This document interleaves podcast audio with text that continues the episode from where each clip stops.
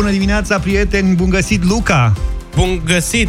Da, Luca suflă mai greu că a dansat pe piesa asta Da, ceva mamă, mai ce-mi devreme. place muzica Prieteni, din ne anii pregătim 90. pentru anii 90. Mâine și poimine, muzică, pop, rock, dance, ce a fost atunci, o să reascultăm la Europa FM. Acestea fiind spuse, să-l salutăm cu entuziasm și pe Vlad. Bună dimineața! Bună dimineața! Și eu care mă gândeam că am reușit să depășim anii 90. De ce, doamne? Uite, Hai că Ascultai adică- Eurodance în perioada aia, sunt convins, dar nu mai recunoști. Jucam fotbal. Da, erai fan to Unlimited. Da, da, da, da, da. Ce da, să zic? aveai șapcă de aia gen Vanilla Ice. Da, de-aia n-am avut niciodată, slavă cerului. Nu-i timpul și pierdut. niciodată nu o să-mi iau așa ceva în viața mea, niciodată, niciodată. Bine, asta că te, te urmărim. Benzina și motorina, prieteni, au atins prețuri sub 4 lei și 30 de bani în România. Cred că de-aia a fost și traficul ăsta ieri, că lumea s-a bucurat prea tare. Era păcat să fie A așa plecat după ieftină benzina. benzina și da, să nu profiți și tu puțin și oamenii au dat tortură cu mașina. Îi știți pe aia care bagă de 50 de lei cu bombardierii? Pe acum de la 50 de lei benzinării? faci plinul. Zai. Cred că da. Plinul, boss, am 50 de lei la mine. Da, da, cea mai ieftină benzină din România a putut fi cumpărată ieri cu 4 lei și 28 de bani în Bacău. Cea mai ieftină motorină cu 4 lei și 25 de bani pe litru în adunații Copăceni în Giurgiu. E, Ăștia au fost- pleacă în Grecia. Au, Băi, firea să fie, acum nu putem pleca în Grecia. au Da. putut fi văzute scene cu oameni făcând selfie-uri cu pompa. Cu... Băi, serios, ar fi o treabă să ne facem, că nu mai vedem prețuri de-astea. Adică în momentul în care se reia activitatea economică, papa, la revedere. Eu cred că mulți oameni gospodari o să facă plinul acum și o să lase mașina parcată până când crește prețul. Bun, deci benzina 4 lei și 28 de bani în Bacău. În uh, București, însă, am verificat acum pe monitorul prețurilor, este o speculă înfiorătoare. Așa. Așa. Deci Se în vinde- Bacău e 4,28 și în În București? București 4,4 lei. Deci Nu se face așa ceva. Nu mai pot cu speculanții ăștia. Ne omoară ăștia. Posibil așa ceva. În București, ieri era 4,33 de lei benzina, 4,58 de lei motorina. Am ratat momentul. A început să crească din nou, e panică. Cluj-Napoca, 4 lei 36, benzina 4 lei 60 motorina la Cluj. Frate, se vede că sunt bani mulți, adică 4 lei 60 motorina, chirii mari, preț Pizza. la motorină. Exact. Da. Bagă Monte IT Carlo. ăia benzină. A? Ce? Monte Carlo. Monte Carlo. Și își cumpără și multe Volkswagen-uri TDI roșu pe- la mâna a doua. Timișoara 4 lei 34, 4 lei 57, Iași 4 lei 35, 4 lei 54, mă rog, tot așa.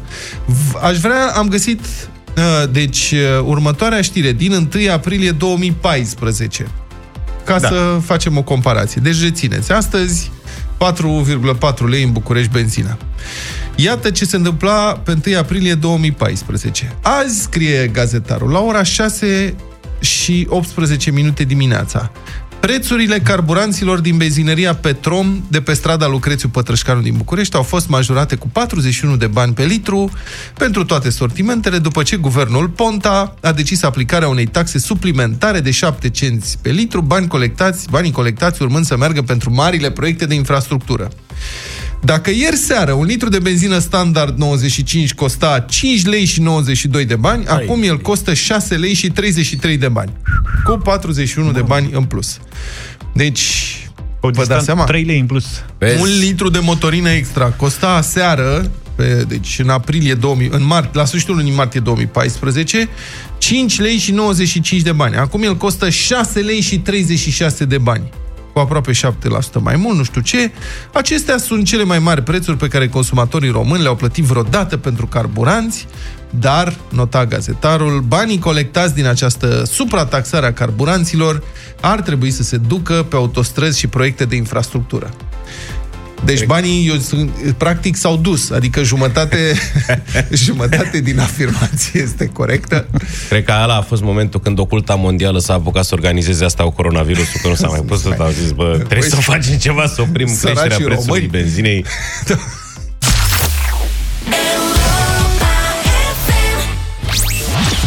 Rațiunea zilei de Cătălin Striblea la Europa FM. Cătălin Striblea e cu noi. Bună dimineața, Cătălin. Bună dimineața, domnilor! Bun găsit, oameni buni!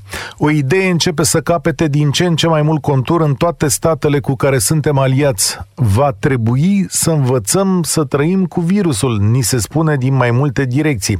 Ce înseamnă asta și ce consecințe majore va avea în viața noastră? Rațiunea zilei de Cătălin Striblea la Europa FM.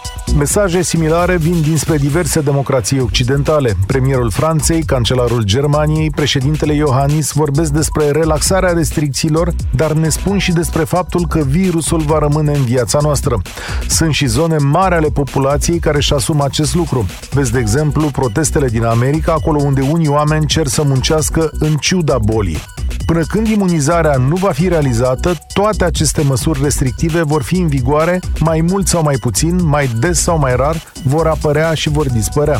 De exemplu, o să mergem mai rar la restaurant și nu ca să ne vedem cu prietenii, ci doar să mâncăm la distanță unii de alții. Vom căuta mereu măști și produse de curățat pentru mâini.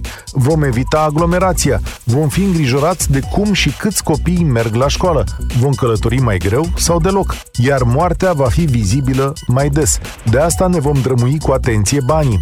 Dar toate astea înseamnă o schimbare înceată și mult mai profundă în viața noastră. Un grup de analiză care de 60 de ani se ocupă de democrațiile occidentale și susține întâietatea acestora în fața altor sisteme politice, Atlantic Council se numește, a făcut o analiză pe trei scenarii ale lumii viitoare. Ele sunt prezentate de publicația Politico. Primul scenariu vorbește de obstacolele majore pentru revenirea economică a celor trei blocuri politice, Statele Unite, China și Uniunea Europeană. Efectele crizei se vor resimți vreme de un deceniu, iar globalizarea nu va mai fi o opțiune. Adăugați aici o întârziere a vaccinului, iar asta înseamnă o sărăcire a clasei mijlocii, dar și un impact uriaș asupra celor deja săraci. Al doilea scenariu presupune că statul chinez se mișcă mai repede decât noi toți, recuperează economic și că are metode de tratament mai bune. Metodele sale de lucru și politica sa vor fi acceptate de tot mai multe state ale lumii care vor avea nevoie de un furnizor de produse ieftine. În fine, al treilea scenariu și singurul favorabil modului nostru de viață este numit Noua Renaștere și are în vedere o revenire economică rapidă a Statelor Unite. Completat cu găsirea unui vaccin și distribuirea sa în lume de către statele bogate, acesta ar asigura supremația modului nostru actual de viață și ar duce în plus la realizarea unei superagenții mondiale de supraveghere a acestui tip de boli. Doar că fiecare variantă de aici ar putea merge prost, inclusiv să nu avem vreodată vaccin, iar asta înseamnă că boala va fi mereu cu noi, ca gripa, doar că mai mortală, ceea ce este de fapt și soluția românească după data de 15 mai. Așa că aveți grijă și respectați toate regulile. Cătălin Striblea, mulțumim pentru rațiunea zilei. Cătălin revine la 1 și un sfert cu un subiect super tare, am aflat eu chestia asta, un subiect super tare la avocatul diavolului împreună cu Vlad Petreanu. Breaking Me, 7 și 37 de minute. Ne-am întors cu subiectul zilei. Ați mai fost ieri pe afară, prieteni? V-ați mai uitat? Am primit Am toată deschis ziua. fereastra. Am O deschis grăb- fereastra și am fost afară. Și Bă, ieri adevărul e că după ce am plecat de aici și am primit toate mesajele alea de la lume că e foarte aglomerat, într-adevăr am constatat pe pielea mea, la mine la obor acolo era într-adevăr ca o dinioară uh-huh. traficul. eu ieri m-am dus să, să-i duc mamei după două săptămâni cumpărături, mâncare, lucruri de genul ăsta. Am completat declarația, tot, am făcut cumpărături, era cam aglomerat, asta e.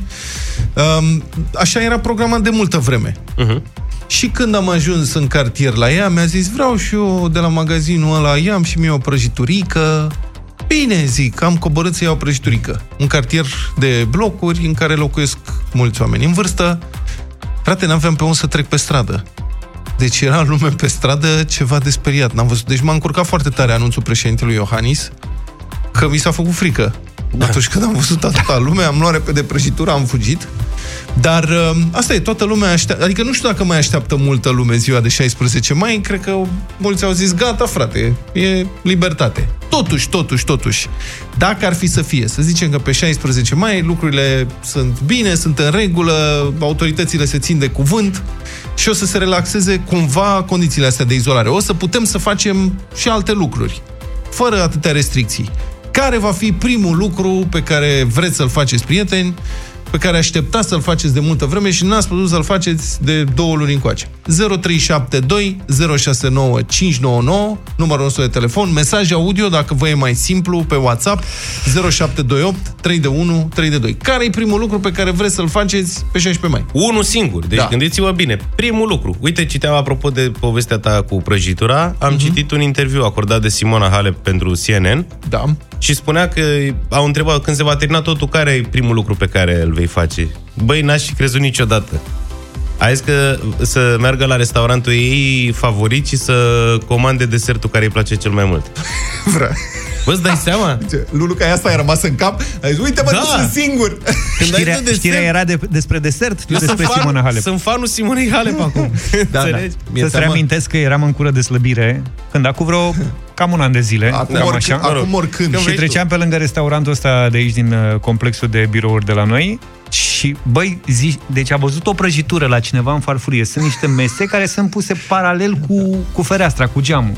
Și s-a oprit genul ăla, s-a întors brusc, aproape să-l sperie pe omul ăla și s-a uitat la el în farfurie ce are. Zice, trebuie să mergem.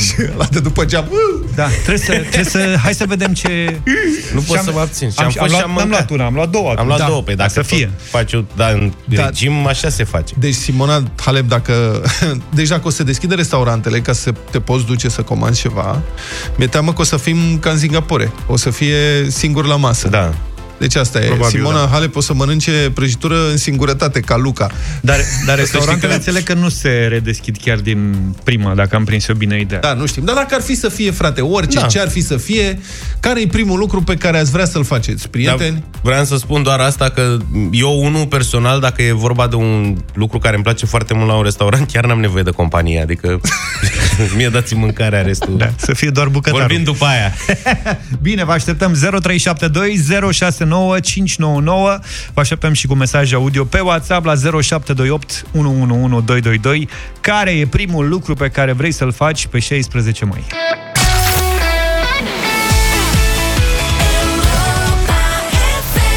Ăsta e rock, Vlad, sau nu e rock? Nu prea. Nu prea, e roculeț, nu? Trecem Pentru- la categoria roculeț. Pentru dumneavoastră. Băi, dar e o piesă super, super, super, super, super din anii 90. Dincolo de melodie, e un serial care s-a lansat în 1994, care se numește Friends Prietenii. și care ne-a luat prietenii. Și care, Prieteni. da, și care ne-a luat, ne-a luat mințile. Ne-a sucit mințile. Care era Avem weekend cu personajul tău anii favorit? 90. Joey. Phoebe. Da. Mi-a da. plăcea de Phoebe. Să știi că e din aceeași categorie. Cam adică... da, pe acolo. Bine, anii 90 vor fi la putere weekendul acesta, sâmbătă și duminică, mai ales multă, multă, multă muzică din anii 90, toate genurile din perioada respectivă. Dar revenim la 2020 și la uh, ce facem imediat după ce ieșim din uh, perioada asta. Pe 16 mai am spus, am primit foarte multe mesaje și avem de asemenea foarte multe apeluri telefonice. Hai să începem. Vreau să mă duc la frizerie, băieți. M-am săturat să mă tund de soția. Știți că mi-am făcut programare, da? Serios? Mi-am făcut programare. Nu cred. Mi-am făcut principiu. programare, da. La Cristina? Da, mi-am făcut programarea. M- Mi-a dat ieri un Noi mesaj avem- și am, i-am răspuns și am zis în prima zi când Ți-a dat deschizi, mesaj? de la mulți ani. Ah, de la mulți ani, asta În voiam A să... fost Prima- Sfântul Gheorghe. Da. Noi avem, ca să înțeleagă, noi ne tundem în aceeași uh, frizerie Voi vă și... tundeți. Da, adică Zaf și cu mine, în aceeași frizerie și la aceeași frizerită, la Cristina. Și cu Moise. Eu am omul meu, Păluci. Uh, da, care mă deci sunt tunde- programat. Sunt programat. În prima zi, la ora 11, voi fi acolo. Ia că mă programez la Nicu 10. din București, primul lucru pe care o să-l fac e să-mi duc copiii în parc. Ok. E bun și asta. O să deschidă curând, sper. Fotbal, fotbal, fotbal, bere, bere, fotbal, bere, fotbal, bere, fotbal, fotbal, fotbal, bere. George din București. Băi, cât de bun a fost! Bine, colegule. Da, fotbalul, din păcate, Da. e cu un tenis de picior cel mult. Primul lucru pe care vreau să-l fac e să vin în România. Numai uh, relaxarea asta sper să includă și renunțarea la carantină pentru cei care venim din afară. Păi asta e problema, că poți să vii și acum, dar stai în carantină, 14 zile firar să fie. Exact. Bună dimineața, băieți! Cu siguranță primul lucru pe care îl voi face când Așa. se vor ridica restricțiile astea, voi merge cu detectorul în pădure. Cu detectorul Detectorul de ce? de trufe. de trufelei. Ăla e porc. Păi da, detector Porcul. câine sau porc detector. Sau, sau poate are detector de metale, dar în Ce pădure... detectezi, bre? Spune-ne și nouă. Dă-ne și nouă un mesaj, ce detectezi? Drujbele. poate, mai știi? Domnilor, primul lucru care l-aș face după 15 mai ar fi să ies la o partidă de pescuit de 24 de ore. Sorin din Alexandria. Mulțumim, Sorin, bravo. Boală grea, dar vezi nu, că nu ne, nu ne nu e sună singurul. niciun vânător, în schimb o Da. grămadă de pescari. Cred că n-are rost să vă spun câte mesaje scrise avem cu pescuitul. Cu pescuitul, Eu, pentru mine e o revelație, adică știam că e foarte popular pescuitul, dar nu este clar în România, e hobby-ul numărul unu. Da, un prieten îmi scrie, primul lucru să ies să bat covoarele sau să bat ceva. Bine, dacă vrei să, vai, vai. să bași ceva, cred că poți să ieși și acum. Așa. Primul lucru, cred că o să merg la pescuit. Ia uzi, ce Ce mă? pescuit? Ce, Da, mă. ce aveți, frate? Ne-a scris și Laurențiu cu detectorul. Zice Așa. că e de metale. A, de metale, în Ah. pădure? Păi e nasol în pădure, frate, că e complicat de săpat Dar în ce pădure. căuți în pădure? Ce să, metale, mă? Metale, n-ai auzit?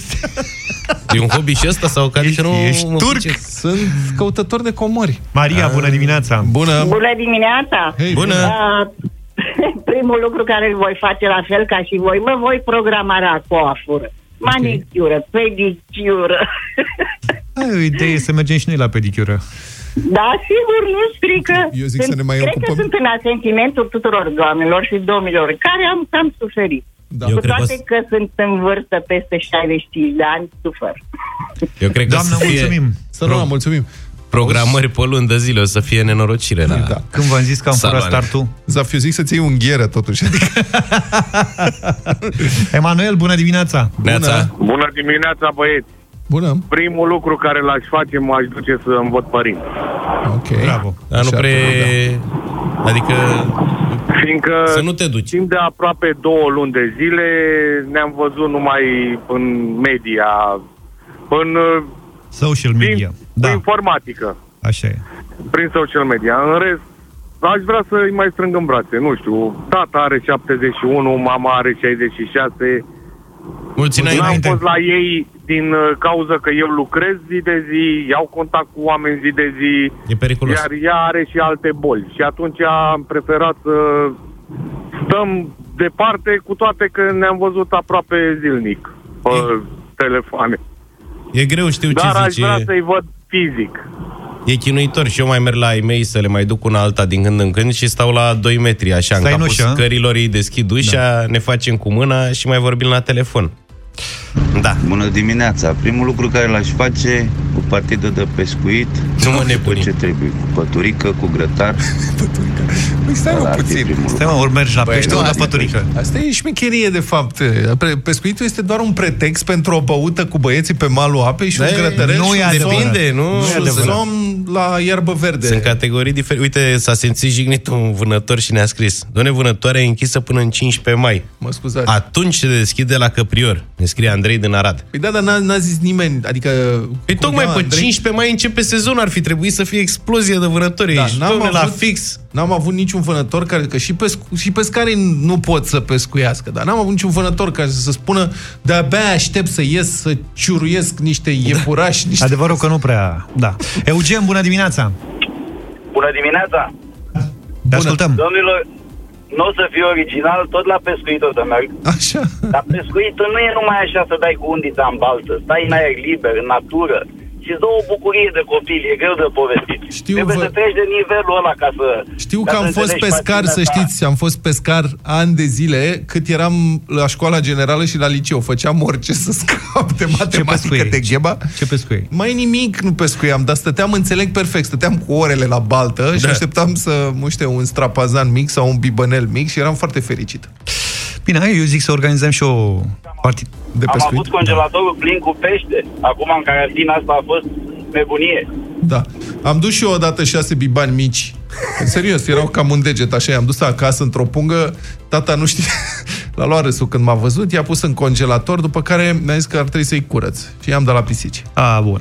Bună dimineața, băie, salutări de la Hunedoara. Primul lucru după Salut. 16 mai, 15 mai, Live pe plajă. vreau să fac o revizie la spate, la, băi, la Căciulata. Vă salut! Revizie la spate.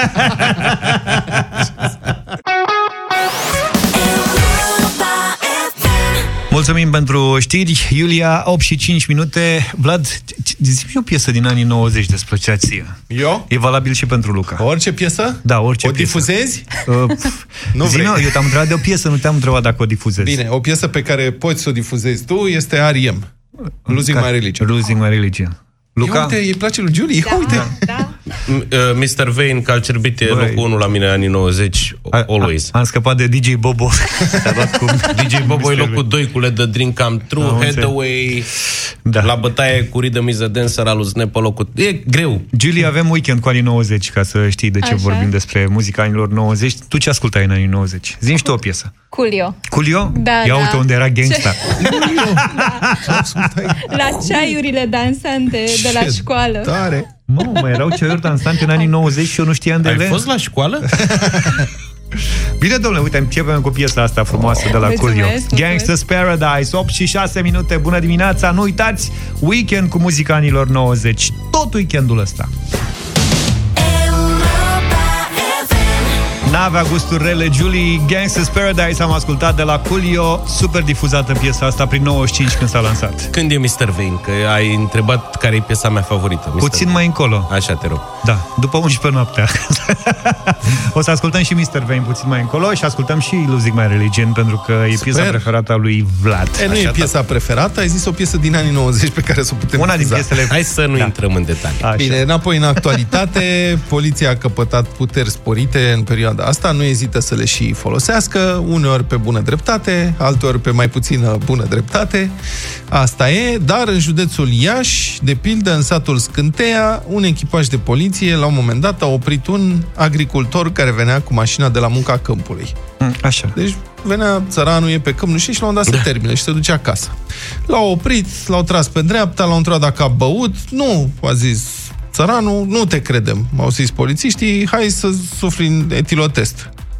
Bine, a zis țăranul. Păi să mergem la oraș, că nu avem etilotestul la noi. Deci, Asta a fost tare. Da. Ce tare e asta. da, este, asta e foarte tare. Adică i-au zis, ești beat, nu. Suflă în etilotest. Ok, hai la oraș. Hai să cumpărăm un etilotest. Ai Eu bani mă la tine? duc acasă, am muncit toată ziua, sunt mor de oboseală, sunt murdar, un să mergem. Mergem. S-au luat la harță, omul a protestat pe bună dreptate și polițiștii l-au informat că îi fac dosar penal dacă se opune. Adică trebuie să facă ce zice, ce zice autoritatea. Omul a acceptat ce să facă, deci l-au luat pe sus cu mașina de poliție, Nino. Nino l-au dus până în mijlocul Iașului, la sediul poliției rutiere. Asta, Zaf, e în centru civic, În centru înțeleg? civic acolo, da. E între se, am, am uitat pe hartă să văd. Că nu credeam că bă, l-au dus de la țară chiar la oraș.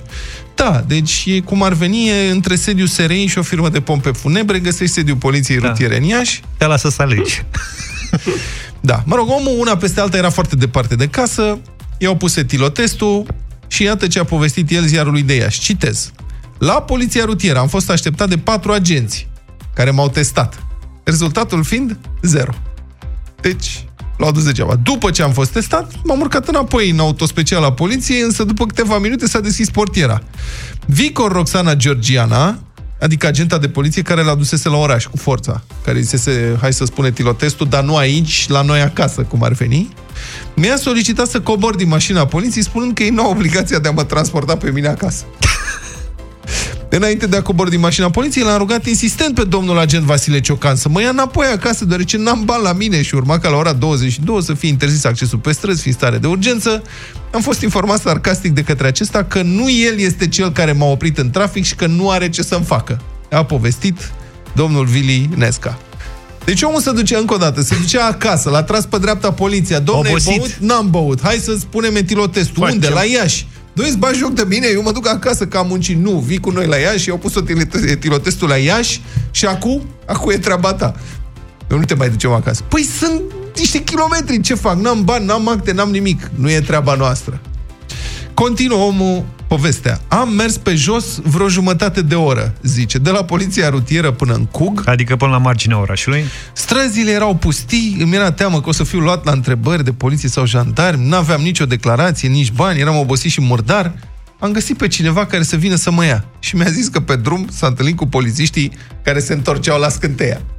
Deci, bă, ăia nenorociți, înțelegi, l-au dus la Iași Ăsta mirosea băutură, mă, nu avea cum să-l mai ia în mașină. N-auzi, mă, că i-au pus Era etilotestul zero. și n-avea nimic. Ce E, da, să dar el miroasă mirosea, că lor alea mirosit. Deci îi deranja mirosul lui. Și de-aia nu Poate l-au că mai era luat la mașină. transpirat, nu? Da. Că venea de la muncă, omul. Ar fi fost mai nemernici dacă l-ar fi urmărit și să-i ceară și declarație de, de ce e pe stradă la ora. Da, bun, asta era cea mai tare, deci dacă îl făceau și pe asta... Ce cauți în Iași? Ai declarație că ai treabă în Iași? A venit cu, a venit cu poliția. A venit cu o mașină. Ai declarație, amendă. Da. Bun, a aflat presa, a sunat pentru explicații la poliție. Mă rog, în gazetaj, poliția a răspuns în prima fază că nu e taxi și nu se ocupă cu transportul persoanelor. Deci după până la capăt. Și după ce a apărut știrea, poliția a anunțat oficial că în sfârșit se va face o anchetă internă. Așa fac mereu. Da. Eu cred că ar trebui să facă și o analiză pe coeficient de inteligență ceva și să stabilească un barem eliminatoriu. Măcar 50 să fie.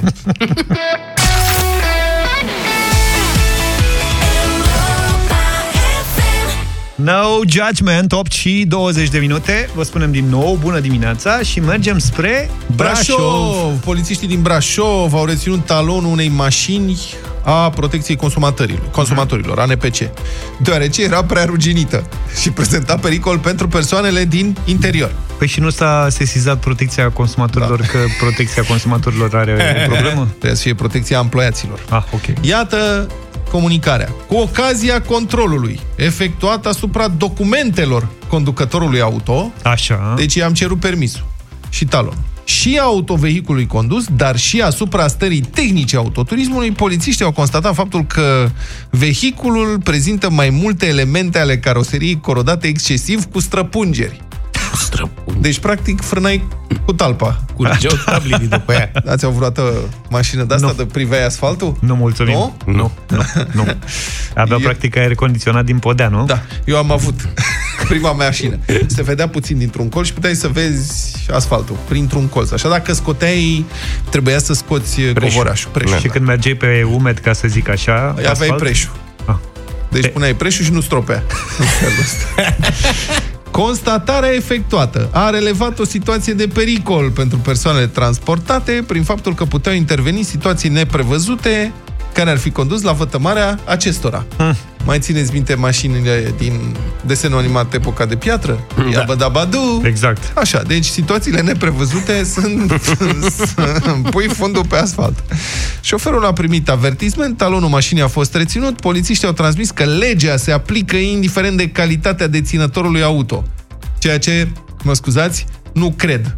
Adică oare normele de poluare Bravo. nu se aplică și batozelor de gazare ale MEAI care se prefac că sunt autocare și care traversează din când în când orașele României? Nu știu dacă ați intrat, ați văzut vreodată un tank care se deplasează cu camuflaj, cu fum? Da, aia e simulare de dezastre. Da. Mai iată, Practic, da, corect. deci a, nu mai vezi. Acolo, practic, orică închizi ochii, orică... Deci e tancurile același au, lucru. tancurile au niște dispozitive de-astea prin care împrăștie fum în jur, ca să se camufleze. Așa sunt autocarele astea, unele dintre autocarele de la mea. Numai că la ele nu e opțional. Dacă pornește motorul, în spate iese o trâmbă de fum de ăsta negru, negru E albăstrui. dotare standard. Da, care exact, camuflează tot. Dar camioanele armatei le-ați văzut că și astea sunt la fel. Dar și mașini de intervenție de la STS am văzut, sau STB, pardon, de Mhm. Nu, la STB. Se, a, alea care tractează. la Alea de transporturi. repară tramvaie. Exact. Dar Au- mașini de pompieri care merg cu viteza maximă de 25 de km pe oră, le-ați văzut Săraci, vreodată? săraci de Stai că zic eu că m-am întors apropo de armată. Stai puțin. Apropo de asta cu pompierii, în urmă cu o săptămână sau două au fost incendiile alea teribile prin partea aia, Crevedia, Buftea, nu știu ce, și La mă duceam, porci. da, și mă duceam acasă. Și în fața mea, pe drumul județean, de o bandă, mașină de pompieri. Cu girofarul Nino, Nino, 40 de km pe oră. Hai 35, de Nu fapt. era nicio grabă. 40-35 de km pe oră. Ce faci? Ai voie să depășești o mașină în care este cu sirenă? Și care merge cu viteză maximă? Nu știu, întreb. De ce Să dai codul test, vrei să rutier- ne iei carnetul? Da. Eu, dacă, Bună. Știi că dacă Da. auzi asta, dacă vine din spate, trebuie să treci, tragi pe dreapta. Da. Bun. Tu poți să mergi limita legală acolo era, cred că, 70-80. Deci dublu față de cât putea să meargă mașina de pompieri. Ai dreptul să o depășești sau nu? 0728 3 de 1 Da, spuneți 3 de 2. Sunt și eu curios să știu dacă ai voie să depășești uh, mașina care merge cu 35 la oră sau nu. Da, voiam să spun și eu de armată că am venit de un 1 decembrie. Am plecat de la radio și, mă rog, drumul meu spre casă trece și pe zona aia, Arcul de Triunf și așa mai departe, unde e demonstrația aia aviatică, aduc da. ei toate alea 3-5 mașini pe care le au, abia am respirat până acasă, pentru că taman începusese parada și au trecut toate alea grele, grele, ușor, ușor.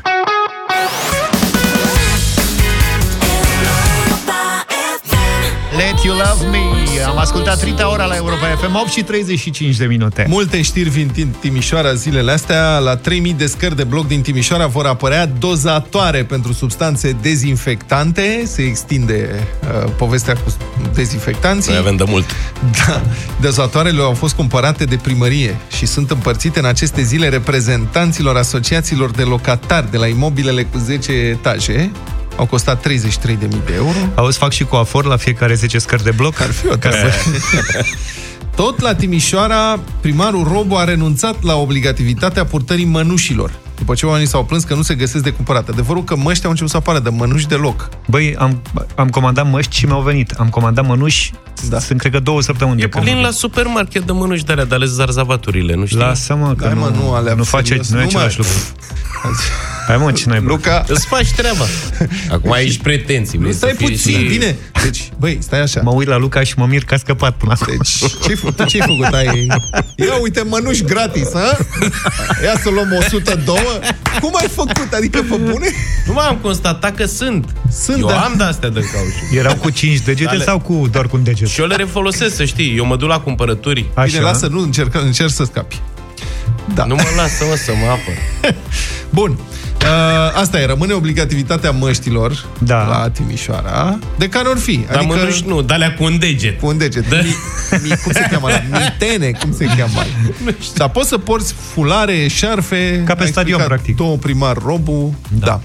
Uh, Dacă nu amendă, până la 1500 de lei și l-am sunat pe corespondentul nostru și prietenul nostru din Timișoara, Dan Turcu. Bună dimineața! Neața. Neața, Dan. Bună dimineața, bună dimineața. Dane, voiam să te întreb dacă se conformează timișorenii, că deja de ceva timp uh, s-a anunțat obligativitatea purtării măștilor, altfel bătaie și amendă, și eram curios dacă oamenii poartă eșarfe, fulare sau chiar uh, poartă măști pe străzi. Ehm, Timișorenii par deocamdată să respecte decizia Comitetului Local pentru Situații de Urgență. Va, ehm, din potrivă, sunt foarte mulți care poartă mască, inclusiv pe stradă sau în mașina personală, ehm, chiar și când sunt singuri. Am putea să spunem că primarul Nicolae Robu a fost un vizionar cu ghilimelele de rigoare și că a anticipat declarația președintelui Claus Iohannis când a decis în Comitetul Local pentru Situații de Urgență să instituie purtarea obligatorie a măștilor și așa cum ați spus și voi inițial, și a mănușilor în mijloacele de transport în comun, în spații publice și private, acolo unde se desfășoară activitatea cu publicul, adică în instituții și în magazine, servisuri, autovulcanizări sau, sau alte spații private. Decizia a fost luată în ședința de marți seara, fără să se precizeze inițial cuantumul amenzilor și nici cine o va aplica. Și a fost publicată pe pagina de Facebook a primarului Nicolae Robu. De acolo am aflat și noi, jurnaliștii. Evident, au început imediat întrebările și nu doar ale jurnaliștilor, ci a tuturor celor care au citit postarea domnului primar. Ce se înțelege prin mască? Se pot purta și șarfe? Cât e cuantumul amenzii? Cine dă amenda? În baza cărei le se dă amenda? Ce fel de mănuși? Evident, au început și glumele cu uh, mănușile deschid, dacă sunt bune și așa mai departe.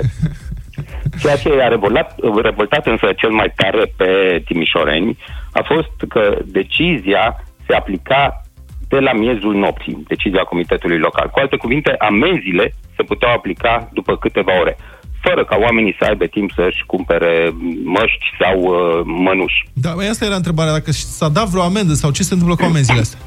Nu. Um, După câteva ore, primarul a revenit uh, și a dat o, a anunțat o perioadă de grație de trei zile. Până sâmbătă, până mâine, timp în care cei prinși fără mănuși și mască vor fi doar avertizați verbali. După 24 de ore, adică m, ieri după amiază, au venit alte modificări la decizia Comitetului Local. După ce toată lumea s-a plâns că nu se găsesc mănuși pe piață, primarul Nicolae Robu s-a răzgândit și a corectat decizia inițială. Au dispărut mănușile. Au rămas doar măștile în decizie. Păi De să știi că asemenea, sau- întotdeauna normele de aplicare sunt cele mai complicate. Acolo e șmecheria. Hai și cu completări. Da. Ia uzi, De Luca zice asemenea, să se s-a poarte mai- ciorapi. Să pună ciorapi în mână și... Te descurci, adică dacă chiar vrei să te protejezi, Auzi, mă, poți. dar mănușile alea, că voi știți mai bine, de la de scos mâncarea, tava din cuptor. Alea nu Bună spune și că alea, alea. alea te protejează de Alea orice. Te protejează ca lumea. Da. Și dacă porți și shorts, Alea și la virus fierbinte. Scuză-ne, Dane. la plimbă virus. Da. da. ehm, Cât privește prețul măștilor, așa cum știți și voi, m, cu greu găsești. În farmacii, de exemplu, sunt câteva farmacii în care se vând doar două măști, uh, două bucăți de măști pe persoană. De unde și Prețul vorba, este- dați câte una să ajungă la toată lumea. Dar chiar la voi cât mai merge masca? care e prețul? Între 2,5 și 4 lei cele bă, Băi, deci- medicinale, Civilizat. iar cele albastre Da. Da. clasice și pot ajunge până la 12-15 lei cele Alea uh, FP2, recoloribile fiți. din bumbac. Aha. A, de Sau cele bumbac. din de bumbac. bumbac. Aha, Da. înțeles. Sau uh, FP2-ul. Euro 6, cum ar veni. Da, da. Auzi, Ale- deci e ale- mai ieftină benzina decât o mască, pe cuvânt, litru Da, de benzină. serios. da, serios, da. Bine. Uh, mulțumim frumos, Dane, pentru corespondență. Așteptăm reluarea campionatului de fotbal pentru domnul primar. Dacă știi ceva, dă-ne un semn. Ne- negreșit. Nu, și nu cred că se va întâmpla atât de repede. Ieri premierul uh, Orban spunea că m, plimbările pot fi doar în grupuri de trei, deci mă îndoiesc că domnul primar... Păi da, dar era one man show. Eventual o deci- miuță. Lui trebuie la Eventual căruia o îi dă la miuță. poartă. Da. Nu îi trebuie mulți băieți. Practic, Unul. Și unul e să-i dea nevo- pasă. Da, e și dacă nevoie de stă la- unul să dea pasă și de portar să încaseze. Lasă pasa, nu contează. Are nevoie de portar să încaseze și portarul să stea la un metru jumate distanță. Bine, Daneț, îți mulțumim tare mult. Hai, Vlad, că uite, visul tău a devenit uh, realitate. Ți-ai auzit piesa favorită la radio. Una dintre ele. Mulțumesc Din foarte... anii 90 o să auziți mai multe piese din anii 90 weekendul ăsta. Înapoi în anii 2020, um, să vorbim un pic despre ideea asta cu relaxarea măsurilor uh, de izolare. Pe 22 aprilie, deci în urmă cu două zile, a fost un număr record de cazuri nou confirmate, nou confirmate, 468 în uh, România. În condițiile astea, nu știu dacă e cea mai bună idee.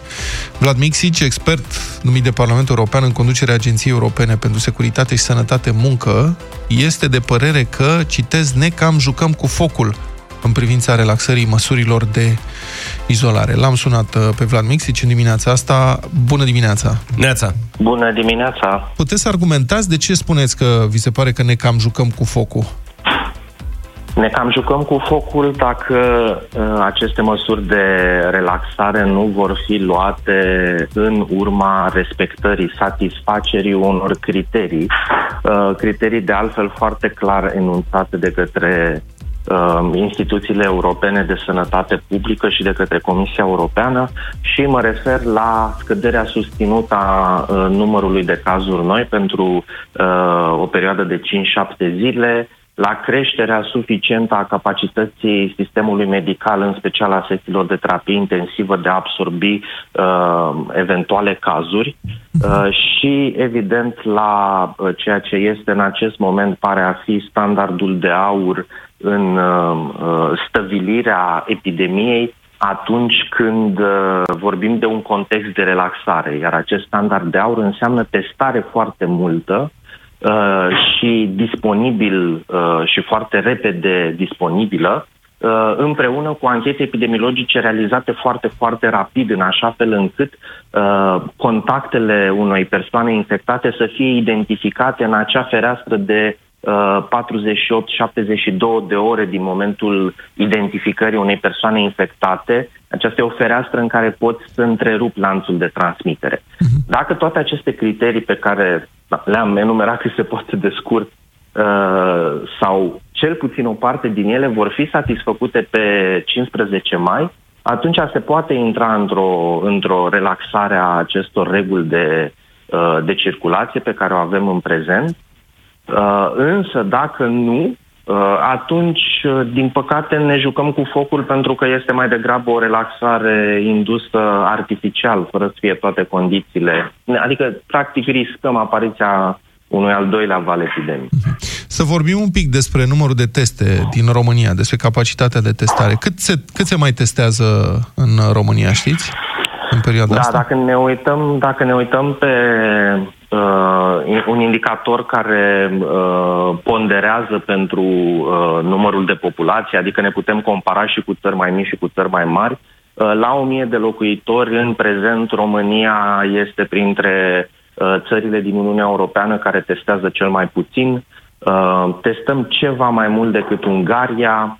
Uh, Se pare că suntem uh, cam pe unde sunt și bulgarii, uh, dar oricum suntem, suntem acolo în primii trei din coadă uh, și uh, e, e, merită menționat, știți că nu totul e, uh, e negru, merită menționat și că în ultima lună autoritățile române au reușit aproape să dubleze uh, capacitatea de testare. Bun. Doar că asta da. încă nu e suficient. Dar înțeleg că uh. nu depinde, adică creșterea capacității de testare nu depinde doar de echipamente, să ai mai multe kituri și mai multe echipamente, ci depinde de specialiști, de oameni care să știe să facă asta, să interpreteze rezultatele respective. Ori ăștia sunt mai greu de găsit. Nu mai L-am domnul. auzit, uh, l-am auzit ieri pe uh, premierul Orban spunând și a fost, uh, mie mi-au bucurat urechile acest anunț, că avem în acest moment deja o capacitate nominală de testare de aproximativ 8.000 de teste pe zi, ceea ce este uh, îmbucurător, cam, cam pe acolo ar trebui să ajungem, dar tot premierul Orban spunea că deși avem această capacitate, adică ce înseamnă capacitate nominală, uh, fizic avem suficiente aparate și kituri pentru a face 8.000 de teste pe zi, dar cu toate acestea nu se fac 8.000 de teste pe zi. De ce? Uh, Motivul este cel pe care l-ați spus.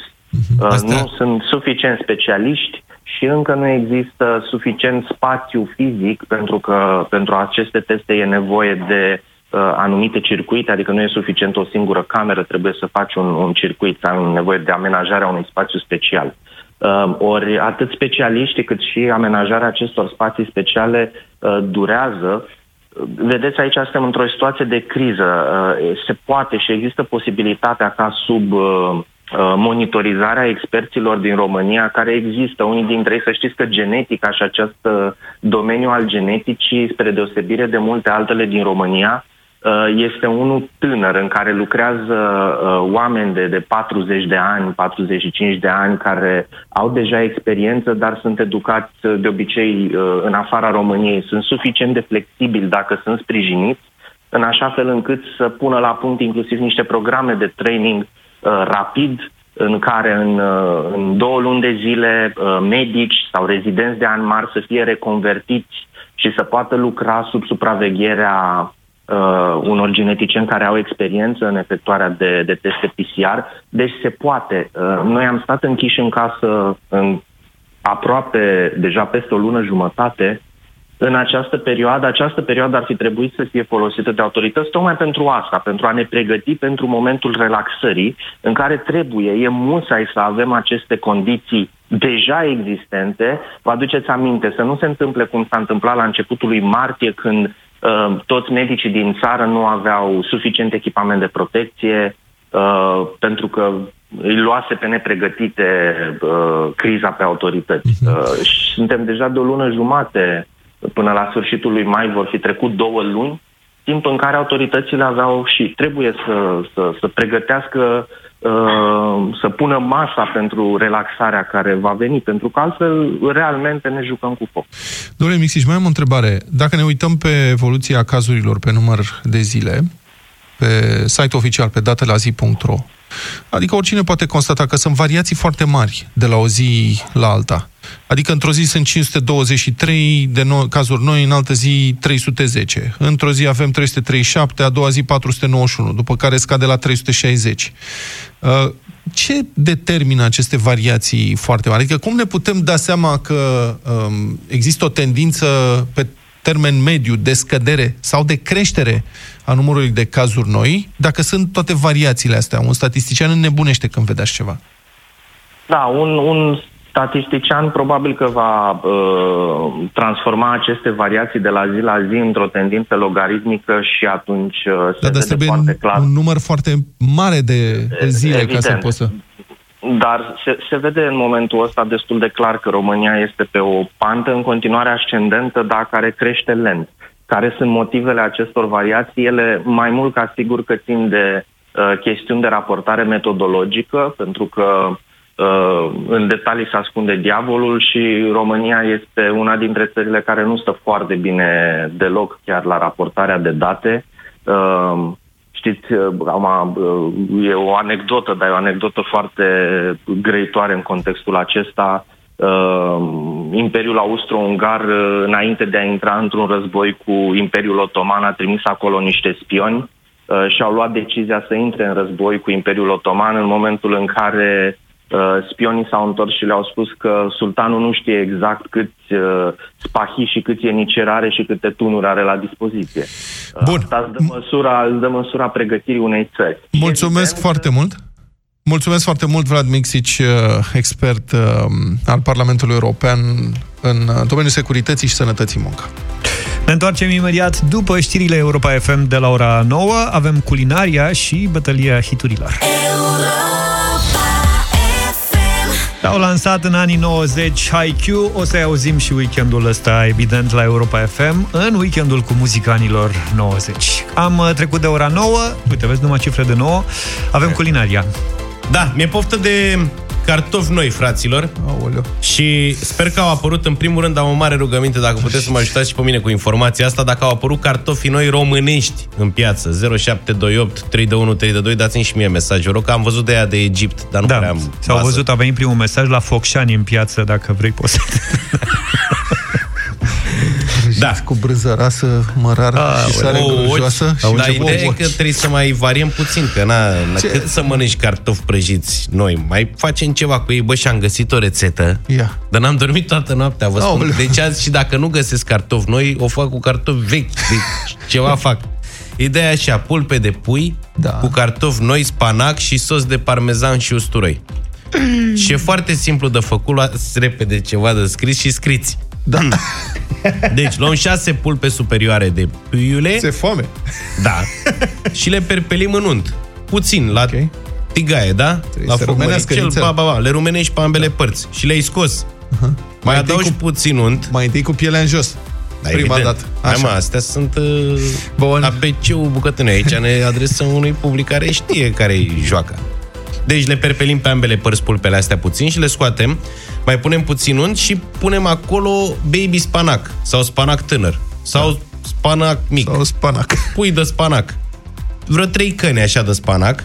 Da? Da? Și le lăsăm să se moaie în untul ăla bine de Puțin, tot. că se mai repede. Păi da. După Așa. care le scoatem și pe astea alături. Și Ok. facem sosul. Sosul se face tot cu unt, deci vă trebuie unt ca la balamuc, un pachet de unt. Așa. Patru căței de usturoi zdrobiți, Da. două, trei linguri de făină.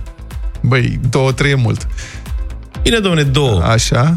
Ceva busuioc și cimbru. Eu o să înlocuiesc cimbru cu chimion față de rețeta asta. Okay. Mie îmi place chimionul la pui de mor.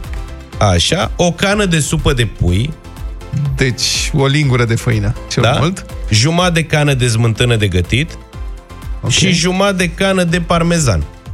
Ok. Astea toate le meclenești acolo Sau până poți să pui, da, iese poți să sos. pui lapte în loc de smântâna aia de gătit. Eu nu sunt fanul smântânii de gătit. Am înțeles. Mie Deci îmi faci place un mucho. velute, cum ar veni, adică Da. un rântaș Toate cu astea le supă faci de în pui. aceeași tigaie, da? Deci ai făcut pulpele, le-ai scos, ai pus uh, De fapt, stai spanacul, că- l-ai scos, Da. Deci Și după făina aia o faci rumenești sau o pui... o rumeniști puțin. Bun, deci rântaș. Așa. Rântaș, evident. Mamă. După care iei Și o dicarbocal. tavă și pui în tavă pulpele de pui, cartofi noi, spanacul ăla și acoperi cu sosean și dai la cuptor jumătate de oră. Ok. Eu nu știu cum să fac să ajung mai repede acasă. Vă spun deschis. Deci trebuie să trec să-mi fac repede o foaie, să mă duc să-mi iau niște pulpe de pui și niște cartofi și am fugit acasă, nu mai știți nimic de mine. E bună treabă. Cu un merlot merge asta. Mama Sau un mea. cabernet sauvignon. Îți dai seama cât Mai de aspru. bun e sosul ăla? Auzi, E Luca, roșu mai aspru. și câte cu kilograme spălăcuțul mai ăla, ai? așa. Câte kilograme? 87. Deci eu de când am slăbit de la regimul nostru cu Lifebox, am luat 7-800 de grame, sunt foarte cu minte. Nu că, uite, de exemplu, mă auzi, dar eu mănânc... și netuns. 700 de grame la fiecare masă. Nu, mă, nu, serios, că vezi că eu fac gimnastică în fiecare zi, fac mișcare în casă, Ok. 20 de minute, jumătate de oră, Ar trebui să 40 de fac. minute în funcție de... Eu am început să derapez. Știi de ce Vrei te să pun întreb? frână? Știi de ce te întreb? Pe o multă apă. Că prima jumătate a săptămânii ne-a vorbit cum weekendul ăsta o să rupă micii. Nu? Asta a O fost. să rupă și micii. Se deschide astăzi terasa Obor, Uite, fraților. ai văzut? Da. Mă duc și la mici, dar îi las pe mâine sau duminică. Acum sunt Nu cu cred că se puiul. deschide. Cum ai cu se deschide... cartofi? Se deschide cu pachet. Păi deci asta, dau se numai la deschide pachet. Se Da. deschide tera- grătarul terasei, practic. Fac mici și vând la pachet. Deci e drive-in. Da. Și dacă tot ai amintit de cântar, câte kilograme ziceai că... N-am mai... dar simt. Nici tu nu mai ai baterie la cântar? Da, s-a stricat. Mulțumim, asta a fost culinaria. Ne întoarcem imediat pentru Când bătălia dai, hiturilor. când Hă? dai Mr. Vane? Stai mă puțin. Mâine. Stai Uh, puțin. pentru mai, tine. Mai încolo. Europa FM 9 și 20 de minute, muzică românească, artiști români în această dimineață la Europa FM în bătălia hiturilor. Începem cu Vlad. Da, o trupă uh, rock de români de ai noștri din De Moldova, dincolo. Alternosfera, o amintirile. M-au vânat și m-au vândut Mi-au legat și o piatră să nu fug Mi-au închis ferestrele Mi-au schimbat lăcățile Mă omoară amintirile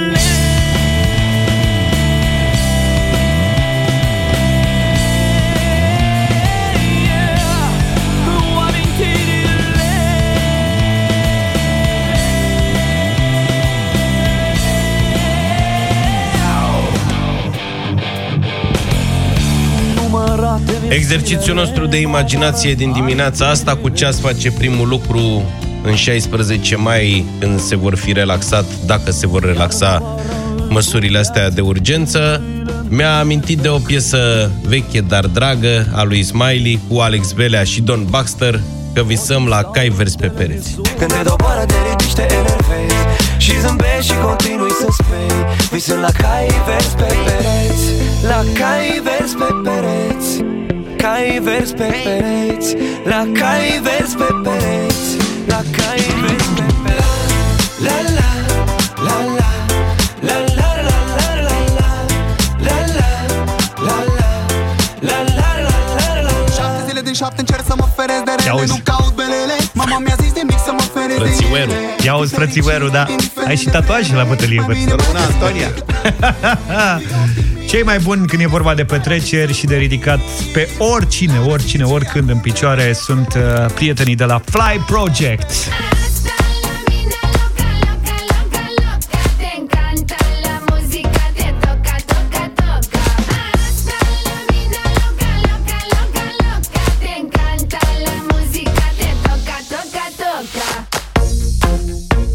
Le-am auzit muzica și piesele, două dintre piese și în balcoanele din Italia, cu vreo o lună și jumătate când era Da, da, da. nenorocirea mai mare acolo.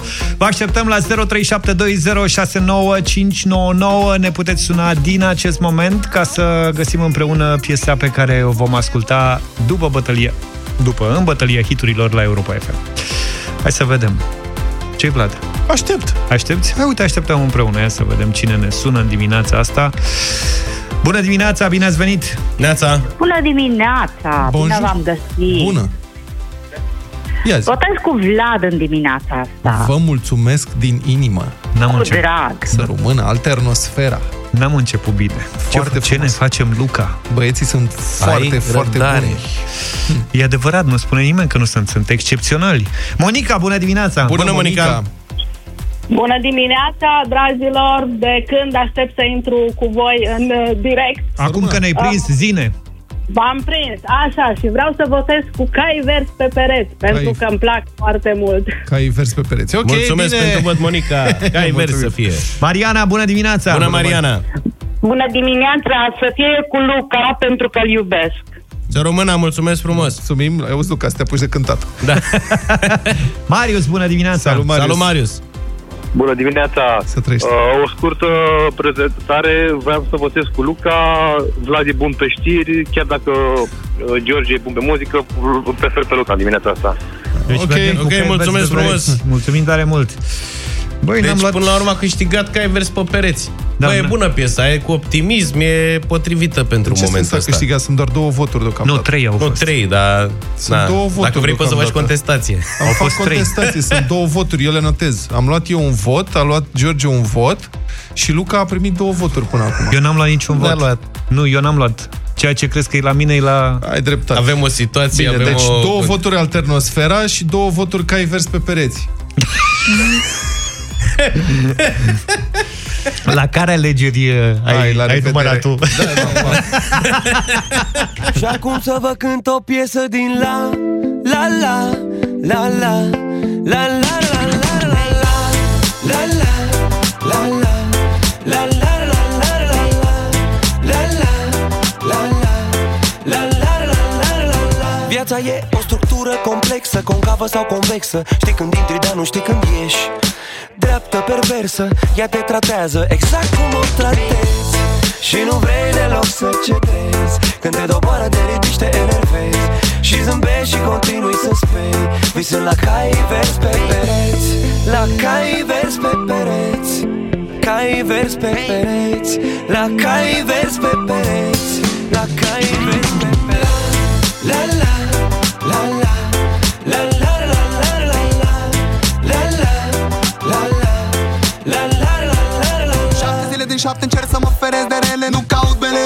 belele Mama mi-a zis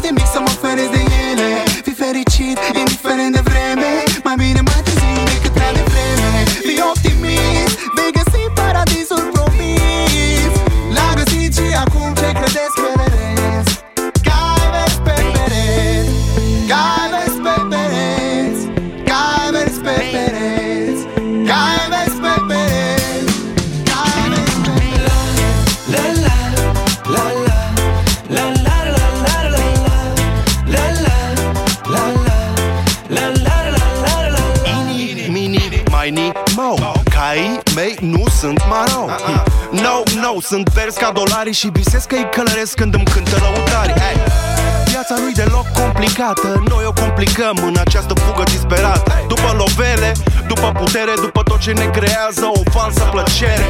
Ai mei îmi zic mereu, Baxter nu ceda Ia și tu permisul, te rugăm, nu mai bea. Decât să am sub capotă 300 de cai fițoși Mai bine mă las tras de șase cai frumos. Ce mai frumos? Cai verzi pe pereți Cai verzi pe pereți Cai verzi pe pereți Cai verzi pe pereți La la, la la La la la la la la La la, la la La la la la la la La la, la la La la la la la la La la, la la La la la la la la Și nu vrei deloc să cedezi Când te doboară, te ridici, te enervezi Și zâmbești și continui să spui Visând la cai verzi pe pereți. Visând la cai verzi pe pereți. Visând la cai verzi pe pereți Pereți, pereți, pereți, pereți.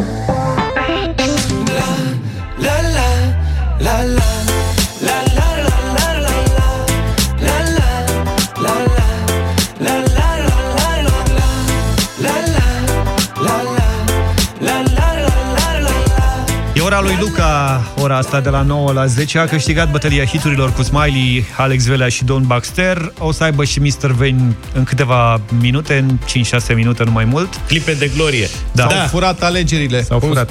cum spuneam, uh, piesa asta de la bătălie mi-a fost inspirată de mesajele primite în această dimineață Hai, mă, de la lasă ascultători vrăjeala. și Ți-am am fost inspirată să Adevărat.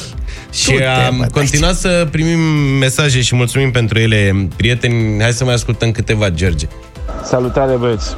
Primul lucru pe care o să-l fac când se vor ridica restricțiile e să cumpăr uh, două bilete și să-mi trimit înapoi uh, în țară socrii care au venit pentru sărbătorile de iarnă, s-a prins și Paștele, sper să nu-i prindă și Sfântă Mărie. O zi bună, băieți! Bă, deci dacă nu reușești, mai ține că vine Crăciunul iarăși. Hai veniți în vacanță de Nu mă iarnă. Ia scap. uite, pandemie. Oh! Mămică, nu mă mergeți acasă. Deci nu cred că a venit mesajul ăsta. Hai că mai avem. Hai să vedem ce se mai întâmplă. Numai bucurii. Mai de unul. Bună dimineața, băieți! Primul lucru pe care îl voi face când se termină nebunia asta e să-mi iau o vacanță în Grecia. Îmi place să călătoresc și mai ales îmi no, nu. iubesc Grecia. Orice insulă. Eu mi-am luat Mulțumesc, deja. o zi bună. Tu ți-ai luat deja? Eu am vacanță. Eu anul ăsta am fost cel mai inspirat. E prima oară în cumpărat viața tot, a? mea când îmi fac rezervări de-astea pe termen lung. am spui- avut una de Paști, s-a dus, era tata, acum sper să mai recuperez ceva bani. Și am plătit avansul pentru Grecia la vară în august. Dacă vrei să faci ceva investiții, să mă anunți înainte să știu să mă oferesc. Băi, mi-e un dor de vurvuru. De vurvuru, Știi că, na, mamă, ceva de speriat. Bine, L-ai dat la șcârbe. Până Nu te la, vezi. până la vacanță mai e un pic, 9 și 30 de minute, e cu noi Iulia Noic pentru știrile Europa FM. Europa FM îți aduce știri bune în vremuri rele. În vremuri ca acestea este îmbucurător să vedem câtă lume vrea să dea o mână de ajutor celor care luptă cu pandemia de coronavirus, ori vor să ajute persoanele vulnerabile.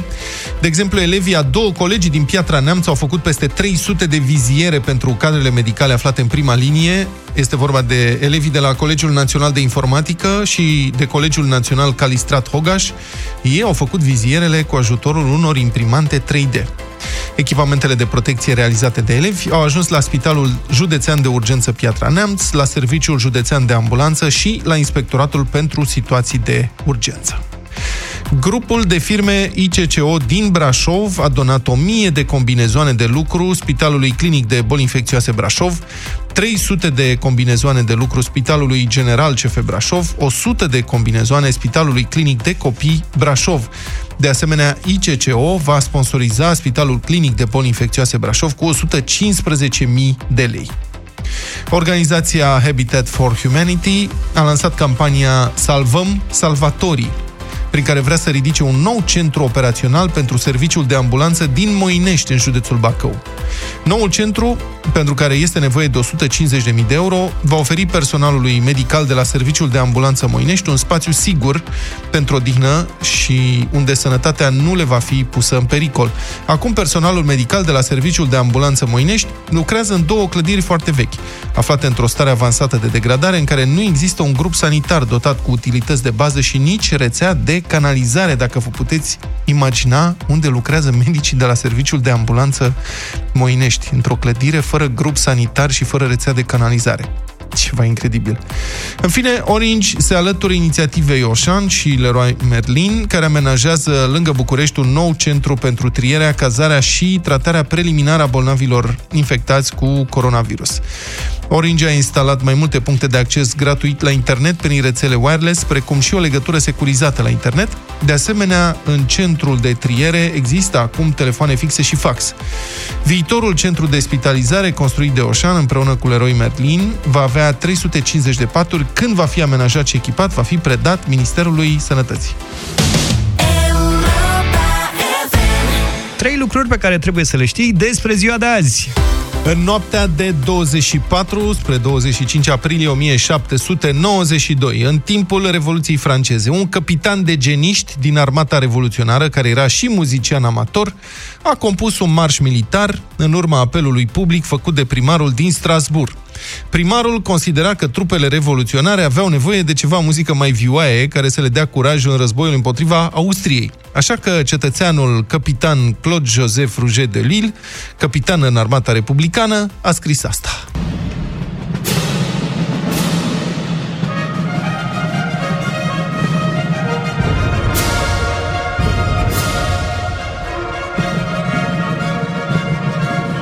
Era și vesel, probabil, în noaptea respectivă. Dar și-a revenit la un moment dat.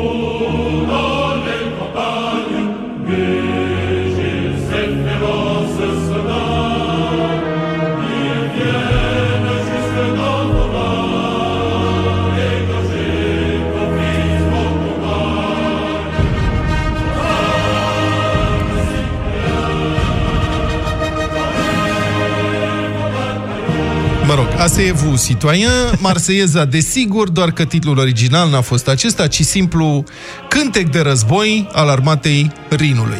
Marseieza a devenit uh, abia după ce voluntarii din Marsilia au făcut uh, din marș un hit, cântându-l în gura mare peste tot.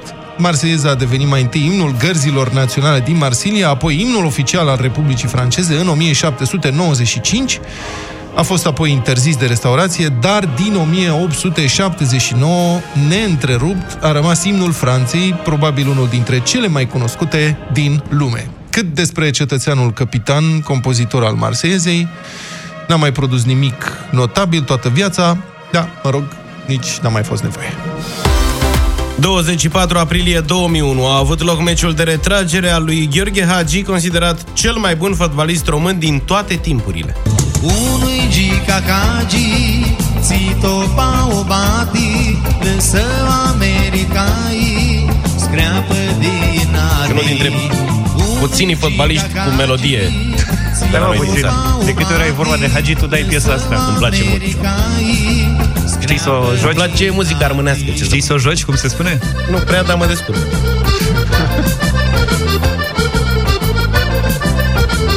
Gala Hagi s-a desfășurat pe Stadionul Național cu tribunele pline. Seara s-a încheiat cu un meci între Naționala României, în care au jucat și mai mulți membri ai generației de aur și o selecționată a stelelor lumii, din care au făcut parte, printre alții, bulgarul Hristos Stoichkov, olandezul Ronald Koeman, spaniolul Emilio Butragueño, portarul brazilian Tafarel sau turcul Hakan Şükür, foști coechipiere ai celebrului Decar de-a lungul carierei sale la Barcelona, Real Madrid sau Galatasaray. La final, prezentat de regretatul Cristian Țopescu, Hagi le-a mulțumit celor care au venit la meciul de adio. Adio, Gică, dar rămâi cu noi. Ne vorbește Gheorghe Hagi. Sunt 19 ani. Vă mulțumesc. Vă mulțumesc la toți. Uh, cred că în seara asta n-aș fi crezut niciodată că un stadion de 55.000 de locuri o să vină să mă vadă doar pentru mine. Bineînțeles cu echipa națională împreună, dar special pentru mine. Văd stadionul plin și vă spun la toți că vă iubesc, vă respect și o să fiți în inima, tot- în inima mea totdeauna. Vă iubesc pentru tot ce ați făcut. Bine, revăzând imaginile de atunci, vă mărturisesc că Gica era un pachet de nervi, că veniseră cameramanii prea aproape de el și Așa s-a e. enervat, i-a gonit acolo, a venit unul, i-a dus un trofeu, s-a rupt trofeu, nu a fost ceva de asta. Bine, de, Cameramanii erau, ale noastre. cred că vreo 150, adică erau armată de cameramani și el nu se și mai l-au- vedea în mulțime. L-au respectivă. sufocat, efectiv, și el a zis, stați mă, că a venit lumea să pot să vorbesc, dați Eu mi-aduc aminte de Ianis, despre care se vorbește foarte mult acum, că atunci era, cred că avea 3 ani sau ceva în genul ăsta. 2-3 ani avea, da, da, da. Era mic. Da, la doar câteva luni după Ce ți-aduce meciul... aminte de el? Că era, era îmbrăcat cu un tricou mult prea larg pentru el, îl ținea taică de mână și alergau pe stadion, dar era mic, era okay. haios. La doar câteva luni după meciul ăsta de retragere, Gica Hagi debuta ca antrenor direct în funcția de selecționer al echipei naționale. A început cu o victorie istorică, 2-0 la Budapesta cu Ungaria, dar apoi a ratat calificarea la Mondialul din 2002 după ce a pierdut barajul de tristă amintire cu Slovenia și a demisionat. Un mandat așa și așa. Ăla, Așa și primul. așa, mai degrabă, da. 24 aprilie 1982 s-a născut Kelly Clarkson, cântăreață de origine americană, care a devenit celebră după ce a câștigat primul sezon American Idol din Statele Unite în 2002.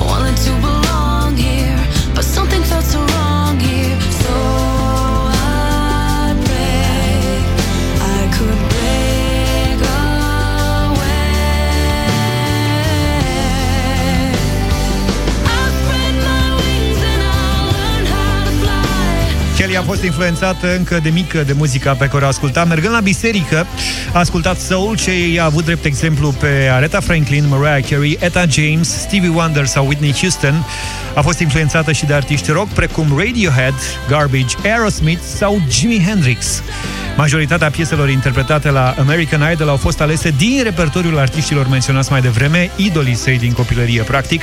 Primul album s-a vândut de la sine cu ajutorul popularității concursului câștigat, dar adevăratul succes a venit de la al doilea album, Breakaway, de unde ascultăm piesa ce poartă același nume, ce s-a vândut în peste 12 milioane de exemplare și a adus două premii Grammy.